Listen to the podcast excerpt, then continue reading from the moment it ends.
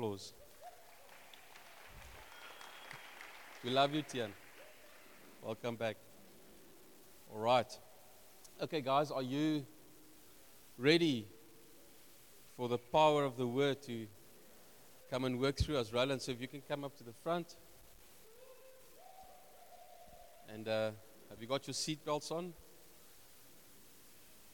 Pray that God will multiply 100 times what Rowland put in this morning for the message, and that there'll be fruit from it. So, Rowland.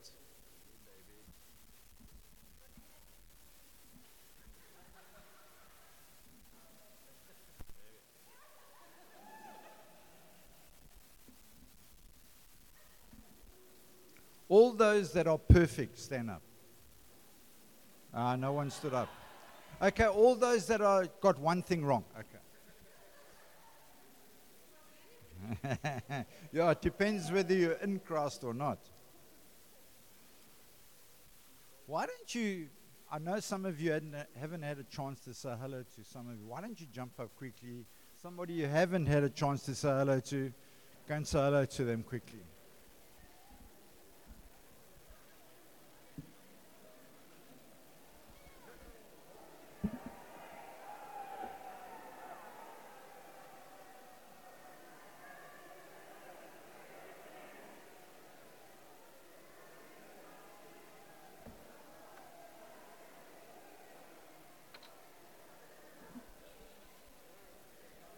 Yay, let's all go home now.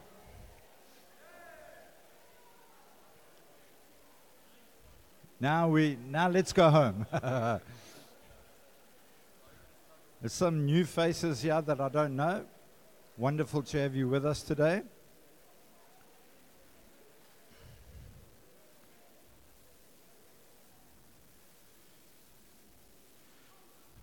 If you come along to our meetings and you've got an inferiority complex, by the time that you leave, it'll be gone. It's importation that takes place. Hey, I couldn't believe it when my wife said, oh, pray. I rolled over, sweat pouring from my brows, because the Proteas are going to win, and I got my hands on it. So I bowled the devil out. And you know what makes me so confident in God is that we don't have to be this major player, and God will come and He will do things. It's amazing, the people that God chooses. I was just looking at the worship group this morning, and I was thinking, wow. In the natural, there's not much going for them. How to win friends and influence people. Dale Carnegie. Yes. You want to throw the mic down? No. Hey, guys, we are blessed with a seriously good worship group. I don't know if you think so, but I certainly do. And as they've come back from holiday, I can just see there's like, we're ready for action. And I could see the ones that weren't up and playing today, they were like, geez, give me my turn now. I'll show you. So this morning, it's really strange on what I felt God give me to share on, because when I came, our prayer time before, and I want to encourage you if you don't come to come. We started 8:30. Just confirmed what I was feeling in God, and so it might be a subject that you've heard many times before, but honestly, I want you to listen carefully, because God gripped my attention with this, and I've been saved 38 years plus.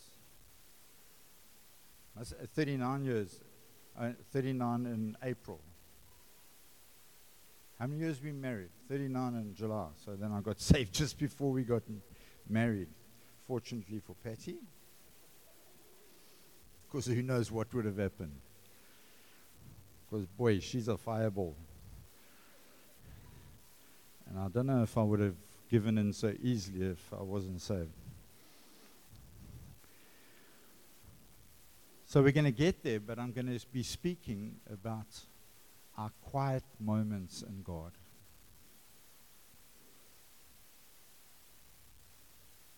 If we want to be with Jesus, we have to make ourselves quiet. If we want to become like Jesus, we have to make ourselves quiet. And if we want to do what Jesus did, we have to make ourselves quiet. And when I got saved, there were no cell phones. The TV had just hit the land. Wasn't too long before that. I think I was in standard 8 when... So that was 1976, I think, when TV started. So, and there were no series. There was no Netflix. So today, in today's world, it's so much harder to be quiet.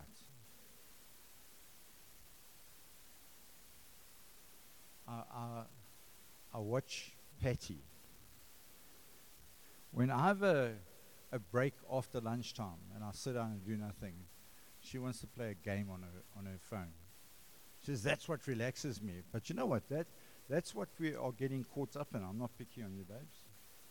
You're perfect in all your ways.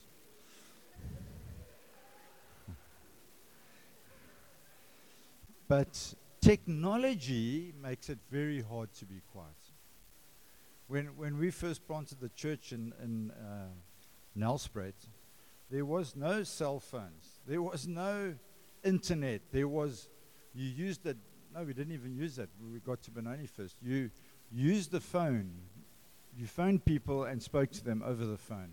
When we got to Nelspruit, we went to dial-up modems, like 33. Because in Nelspruit, we had been on fax machines. Sorry, babes. Everyone knows how old you are now.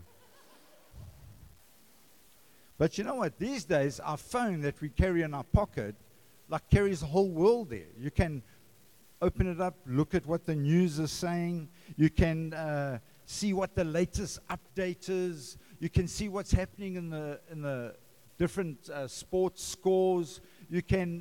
There's just so much. You can scan the headlines. What's going on? What is South Africa now doing with COVID? You can just prices to check, prices to compare. We've become so technology driven.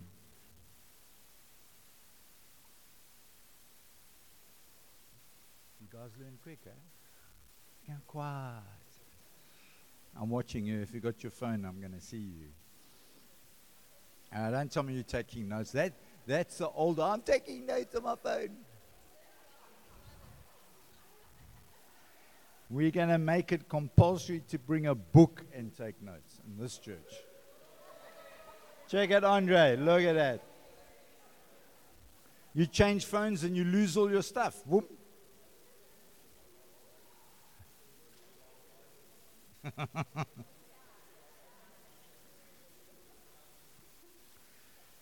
But you know what the problem is? When we've got a need, we don't go to God and be quiet. We go to our phone. Where's the cheapest that? You know what? Are you listening? Is God telling you to do that for a start? Is God saying you can do that? How are you going to know if you're not getting quiet? Too many people make too many decisions these days without even going to God. We're waiting for a disaster when we do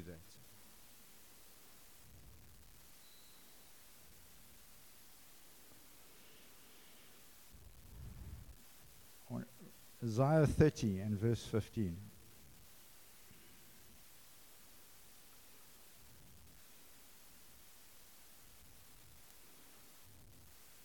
got a slightly different translation. It doesn't matter. Watch that one. In quietness and in trust shall be your strength. In quietness and in trust. It's the ESV. In quietness and in trust shall be your strength. You know what? Even what Bible I use, you need to go before God and say, should I use this? Because I want to tell you, some of the later Bibles are moving away from the truth of God. I've always used the NIV, but the latest version since 1984 onwards, they've started to be gender orientated. So there's no men or women, there's persons. And unfortunately in the Bible, when God speaks of sons, it actually means something to be a son. And so in quietness and in trust shall be your strength. If you don't get quiet before God, where do you get your strength? And I'm not talking about in the car on the way to work with a CD on. Yeah, that's great. That is good. But that's not the quiet I'm talking about. The quiet I'm talking about is you get up half an hour earlier. Oh, but I wake up 5:30. So what? Get up at 5. Go to bed half an hour earlier.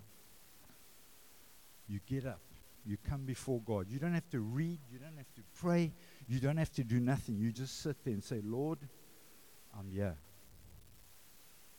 And make sure that you're here.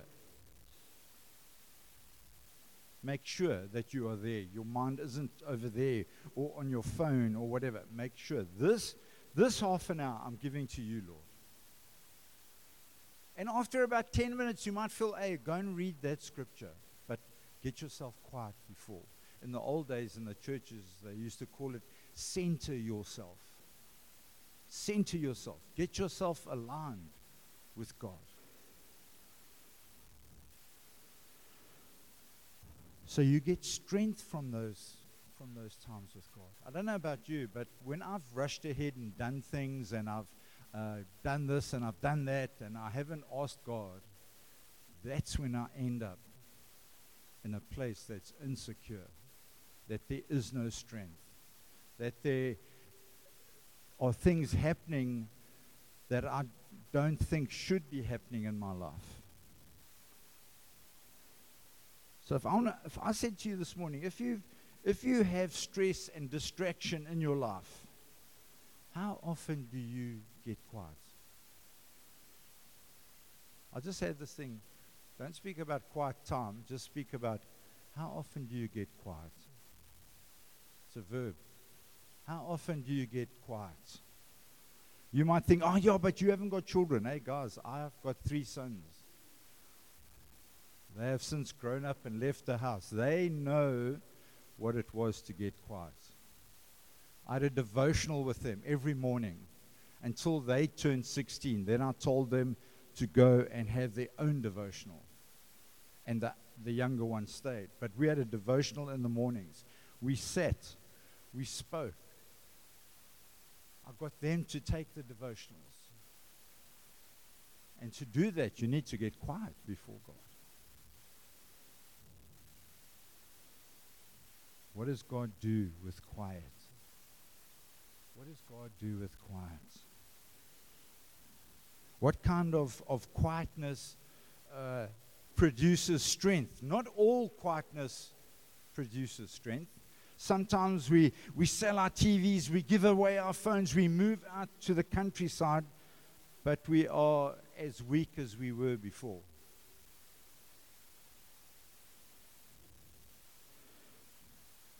It says, in quietness and in trust shall be your strength. Quietness becomes strength only when our stillness says to us, I need you, Lord. This morning, just thank you, Lord, for what you've done in my life. Thank you who you are to me. How often do we just remember to thank God for who he is in our life? Sometimes we just carry on with our lives. And you know what? Yes, you are saved and you're going to go to heaven, but you're going to be weak. when Luke, what did you do over here? Cracked a rib, or when you couldn't train, what did you do? He tore his leg thing and he couldn't train. Now his job is personal trainer, but he had to lay in bed. Let me tell you, during that time he was weak. When he got out of that bed, he was weak. But God is not talking about the physical. God's talking about the spiritual.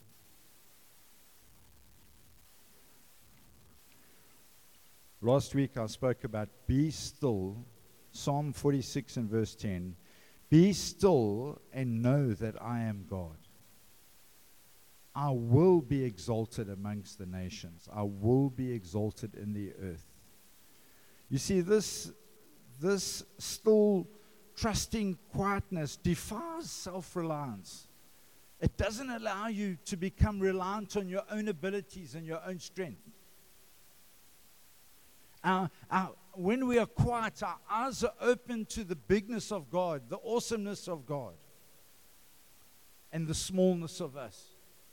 When we're rushing around, we forget those things. When we quieten ourselves before God, and I think, whoa, Lord, you just said, let there be light. And there was light. What was there before there was light? Thought about that. But it says there was darkness and light. So what was there before light? There was nothing. God spoke it into being. We come with all these scientific things about this is what God did, how he did it. Let me tell you, God said, we need a universe. Took all the stars, all over the place. And we give them numbers now. We can't even call them by name. He says he knows them by name.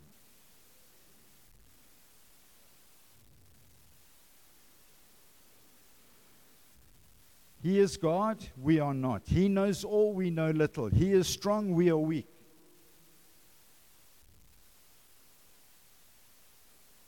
This morning, I spent all week preparing this, and this morning as I sat down just to read it through, I thought, I can't do this, Lord, without you.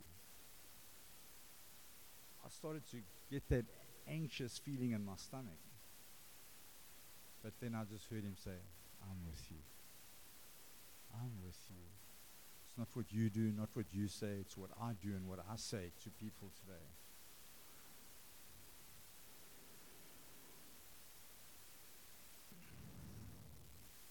For us to say something true and beautiful about God, what Scripture wants to say, something true and beautiful about God, it first says something true and devastating about us. Our quietness says, without him, you can do nothing. Without him, I can do nothing. Our refusal to be quiet on the hand says, I can do a whole lot of stuff on my own. I don't need you. I'm not asking you to be ridiculous, but I had a friend once, and he used to head up at that stage what was TMT for New Covenant Ministries. And one day he went and stood in front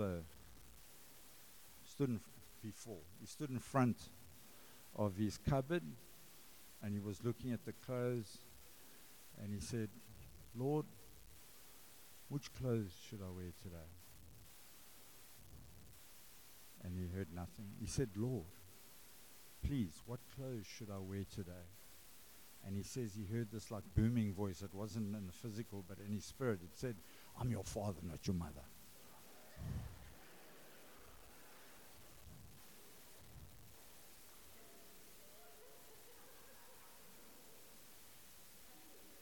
So you know what? God's given us a brain. Make sure that it's directed by God. It says, God strengthens the quiet with his strength, because quietness turns to weakness and neediness into worship. Don't you find that? When I come in front of God, I just feel like, oh, I'm so helpless, Lord.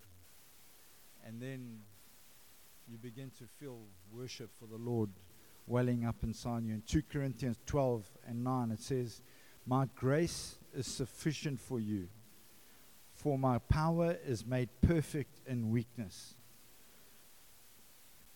Therefore, I will boast all the more gladly about my weaknesses, so that Christ's power may rest on me. That is why, for Christ's sake, I delight in weaknesses, in insults, in hardships, in persecutions, in difficulties. For when I'm weak, then I'm strong. Can you say this morning, I delight in weaknesses, and insults, and hardships, and persecution? I don't know if I could. Someone gives me a hard time, I think, like, let me just get Lane's number out of my pocket. I'm going to take care of this.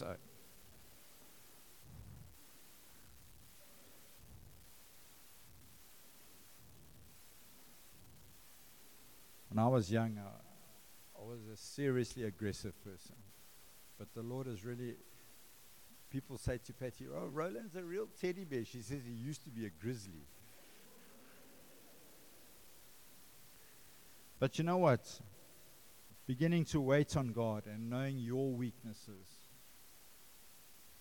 and everything in you is weak and everything in Him is strong. We often say, oh, we know your strengths. Let me tell you, your only strength is in Christ.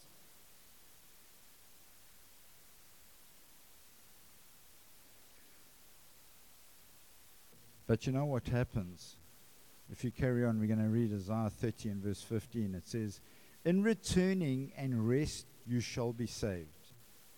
In quietness and trust shall be your strength. And then the end part of this thing says, but you were unwilling. Speaking to the nation of Israel, he says, but you were unwilling. Quietness would have made them strong, and the Assyrians were coming to crush them. And how do God's people respond? They're unwilling to hear God. They're unwilling to become quiet. And so in verse 1 and 2, it says, "Ah, stubborn children, declares the Lord, who carry out a plan, but not mine, and who make an alliance, but not of my spirit, and that they may add sin to sin, who set out to go down to Egypt without asking for my direction." Can you believe it? They were going back to Egypt for help. They were the guys that terrorized them for years, squashed them down. Yo, can you feel it? Watch the exit songs, guys. Can you feel it? Can you feel it?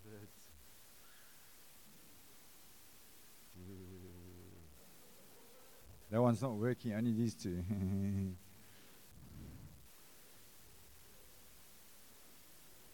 So even after having watched him deliver them on so many occasions, they still took his plan for them and they cast it aside. They said, we'll go to Egypt, we'll get help, they will stop the Assyrians. But let me tell you, if you carry on the story, you realize that they did not stop the Assyrians. One of the stories there is about the king of Israel. They capture Israel and they take this hook and they stick it through his mouth up, like you do with a fish, and they pulled him like that.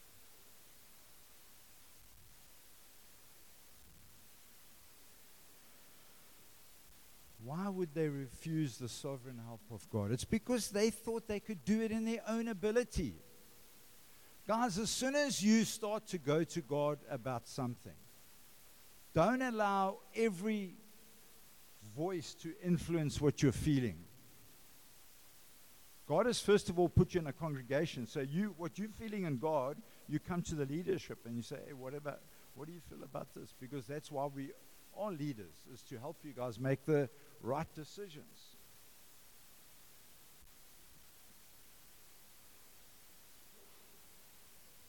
The consequences of avoiding quiet. When you refuse to help God, listen to God, and do what He wants you to do, it results in painful consequences. It really does. And sometimes you'll even think, oh, I've got away with it. You don't get away with it. And it's not the devil, it's God. So often when things go wrong, oh, the devil. No. Throughout Scripture, it talks about the fact that God opens the way for the destroyer or the devil. He opens the way. If he doesn't open the way, it can't happen. Even with Job, it says he was the most righteous man on the face of the earth, but God opened the way for the devil to go to him, to speak to him.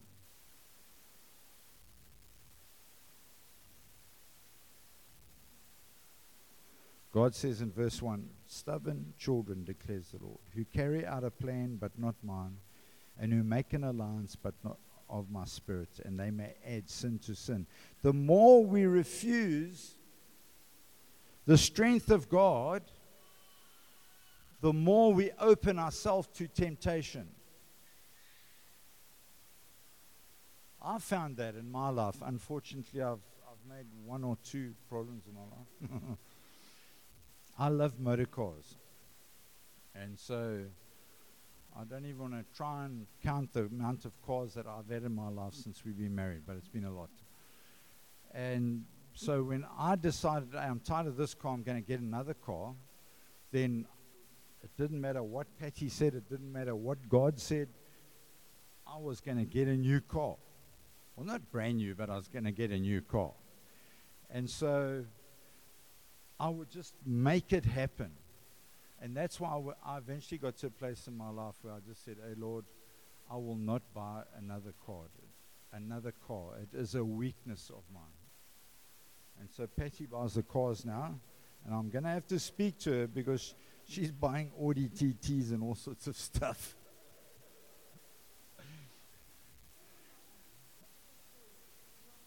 No, it wasn't me, but you... Not new, no, that's for sure. If it was new, we'd be millionaires.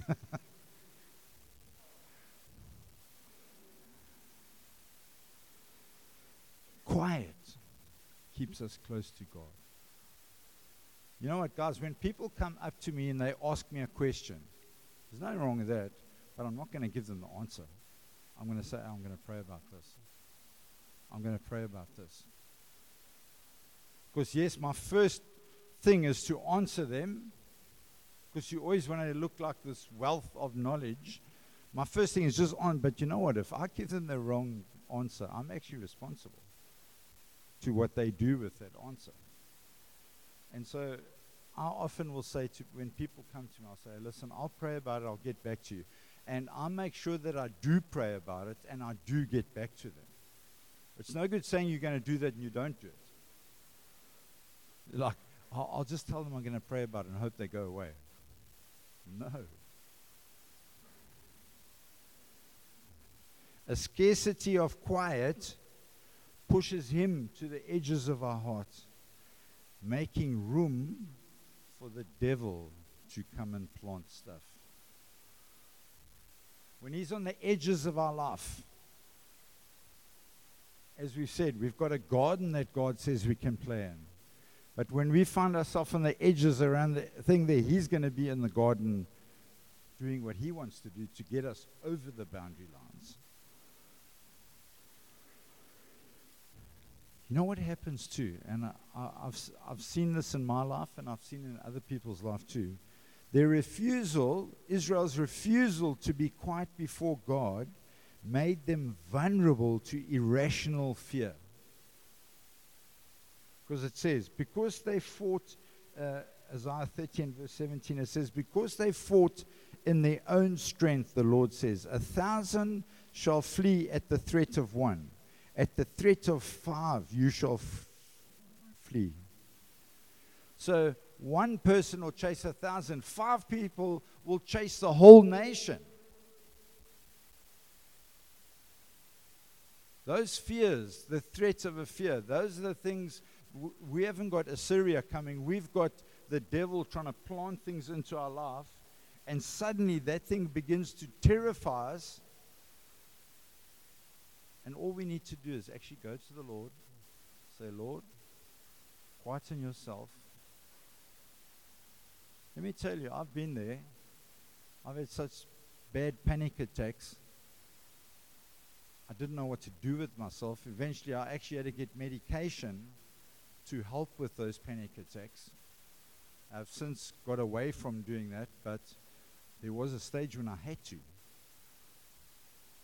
I was in such anxiety, I couldn't even go to a quiet place.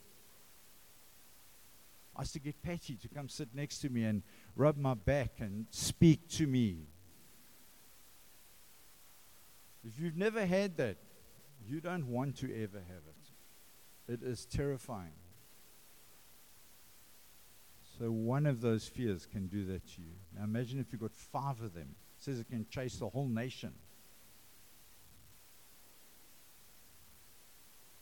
Who knows that Christians think that panic attacks are demons?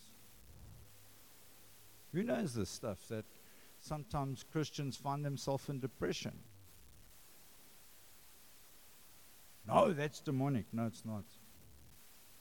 We've got a brain that's got to work properly. And so we need help sometimes. Same as you, if you've got sugar diabetes, you need help with your blood control, your sugar control. The same thing with depression. I think I was one of the first people to actually start saying in Christian circles, speaking about depression, because I went through it so badly in my life. And the thing that I felt God say to me when I was going through it, I said to him, Lord, do not let this be for nothing. I said, use it to help others. And Patty and I have been able to help people. It makes me want to start crying because I know the pain that people go through. My heart breaks for people like that.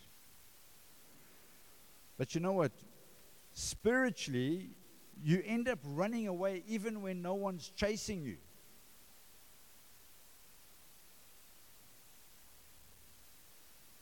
You lose sleep when there's nothing to worry about. I'm not talking about what I've just spoken about. You lay in bed at night. And let me tell you, this is how it starts. You start your mind, it's called an unquiet mind. So you can't calm your mind down.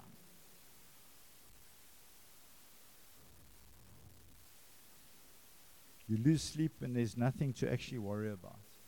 When I first started with this stuff, I was up and I was leading the church in Benoni. We had a shopping center that we owned. And so there was quite a lot of finance stuff that had to happen. And Patty was my bookkeeper, fortunately, because I would wake up in the middle of the night and I'd say to Patty, I need the balance sheet now. We are going under. Oh, there she went. But she got clever eventually. She would just keep it together all the time. She said, yeah, what? Look. No, man, this is not right. We're not doing this well. We never went under once. It's amazing. We actually paid that thing off, built a new building. We actually did everything that God wanted us to do.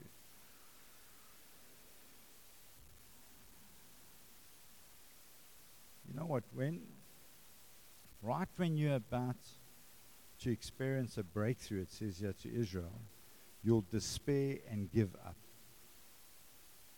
Just as you're on the verge of pushing through, that's when you give up. Guys, can I say one thing to you? That is the reason we are in this thing together. We are in this thing together. We got to help each other. Maybe you like, oh, I'm not going to take. No, you are here so that we can help you. You are here so you can help us.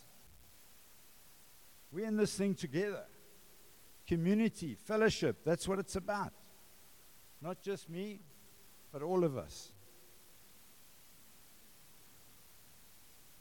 I watch people's faces when I speak about depression and bipolar and all those things. Their faces start to change. Think, oh, I don't know if I can come here to this congregation. I'm saying, I'm not, I don't, but you see their faces. Oh.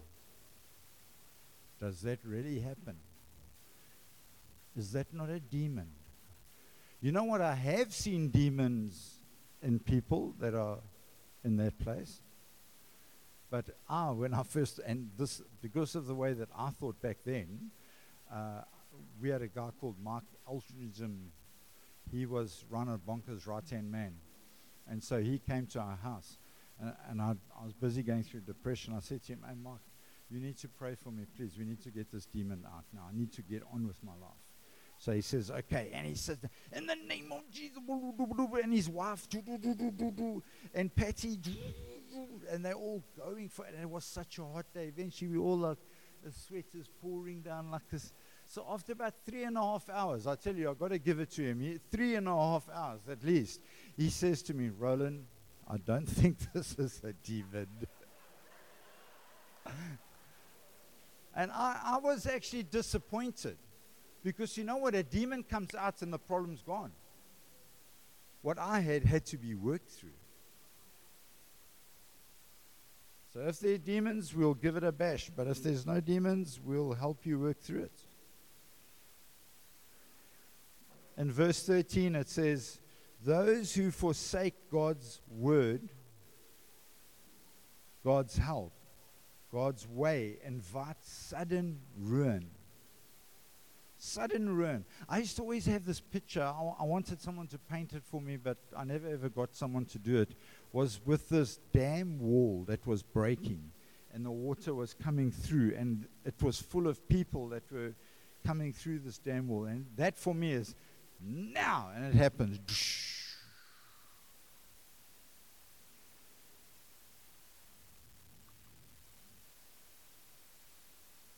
God can do that in your life. You can break through right now.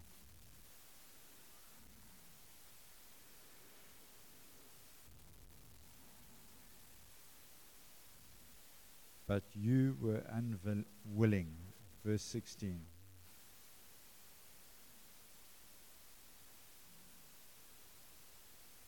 Even in verse 18, you can go and read it.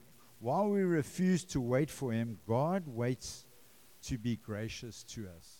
You know what? He doesn't want to punish us. He wants to bless us in spite of where we find ourselves. I'm always amazed by the fact that we live by grace.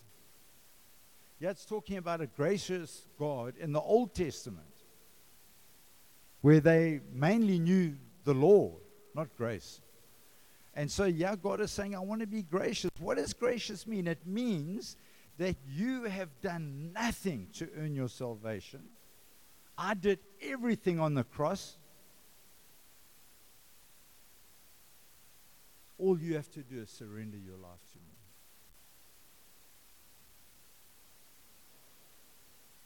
You know what? God's waiting for us to ask for help.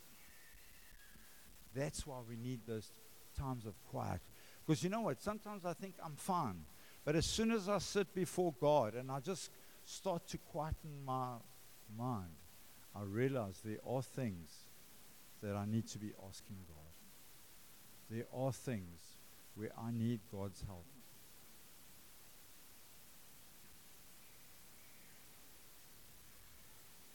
I want to ask you today,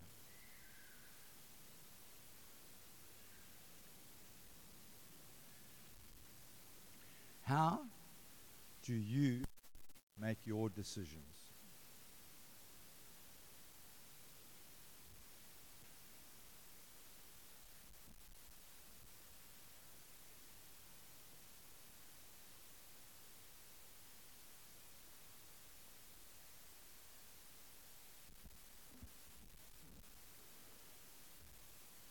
Keep that thought in mind. How do you make decisions?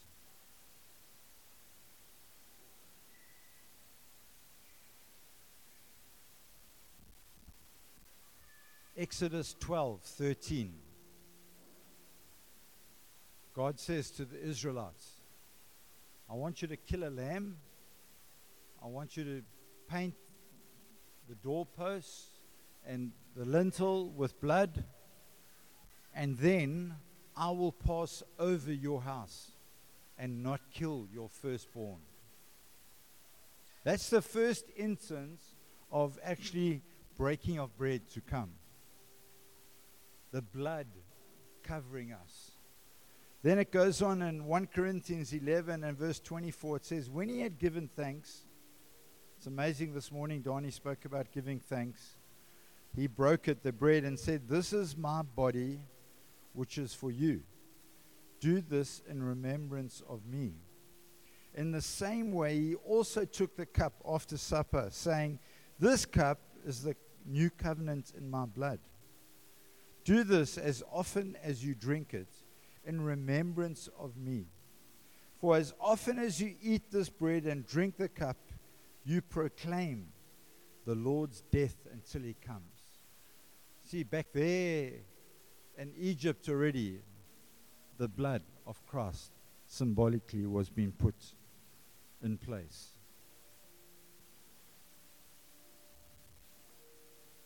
He says, and in that instance there, it wasn't they didn't get together and just have a little nip and a sip. In 1 Corinthians 11, it says you proclaim the death of the Lord. And what happens in the death of the Lord? What happened for the Israelites? Victory. They came out of Egypt because of what happened. Today, God gives us the opportunity to do the same. And as we sit before him and we break bread, I need my head marked back. And then like this. So this morning, we're actually proclaiming the fact that Jesus Christ died on the cross. But guys, what you need to remember is he didn't stay there on the cross. He was resurrected and now sits at the right hand of the Father. So today what we do is an acknowledgement of what Jesus did, and we proclaim this happened, but it's in a place of victory, not in a place of, oh no, this is what we have to do. So this morning, I wonder if you could just bow your heads and close your eyes. See, it's in this place that we make decisions, where we're aware of what Jesus has done for us, where we are aware of his victory for us. And so we celebrate that this morning. The guys say commemorate. That sounds like a dead word to me. We celebrate what Jesus did to me, for me, and for you. So this morning, before you partake, if there are any issues in your life that you need to deal with, if there are relationships that need sorting out, maybe it's with your mom or your dad. I'll ask you, when you partake, go home. You must partake. Then go home and make sure that relationships gets restored.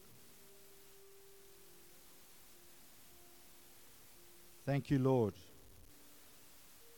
that your body was broken.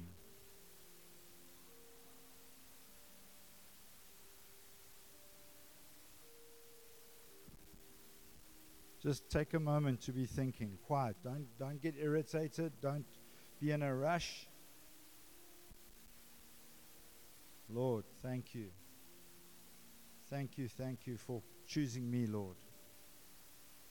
Lord, I pray this morning that the word that has been spoken, the worship songs that have come, that they would cut to our heart, Lord.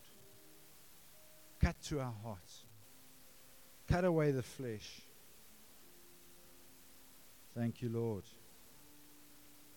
Thank you, Jesus.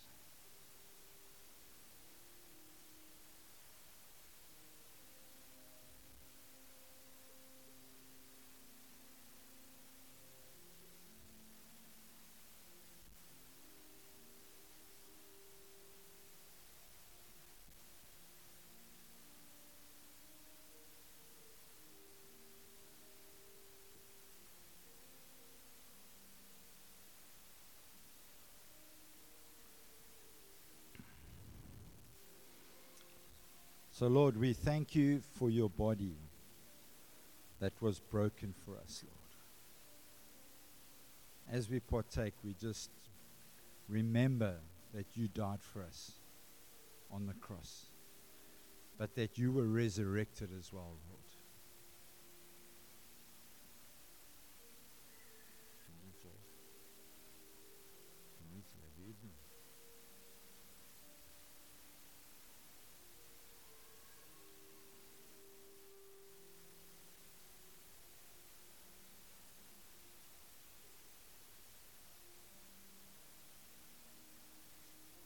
And Lord, we thank you that you shed your blood for us, that we could live under a new covenant, a covenant of grace, Lord, in the wonderful name of Jesus.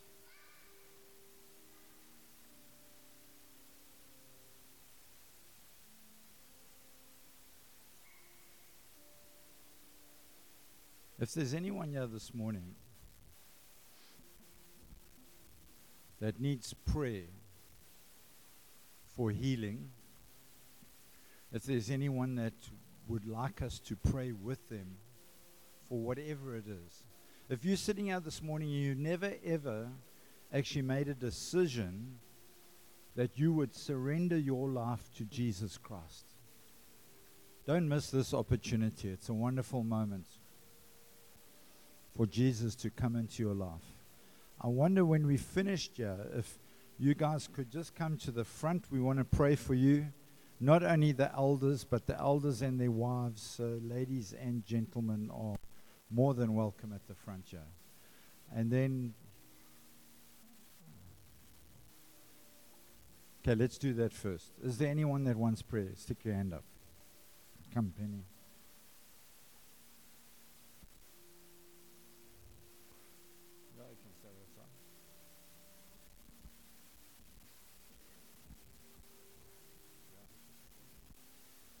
Just want to, if you may be sitting, you're wondering, oh, should I go, should I not go, is when God shares a word, He actually wants a response, because that's something of, I'm stepping out in faith, because I know God is my source, He's my provider, and He's my healer. So I want to encourage you, if that's you, you feel like, should I go? Come, because His word says that He blesses obedience. So if you're obedient to get up to come for prayer, God blesses obedience. And if you're faithful, then please come to the front. We would love to pray with you. If some of the ladies could just come up and can help and pray, and then the men for the men, that'll be great.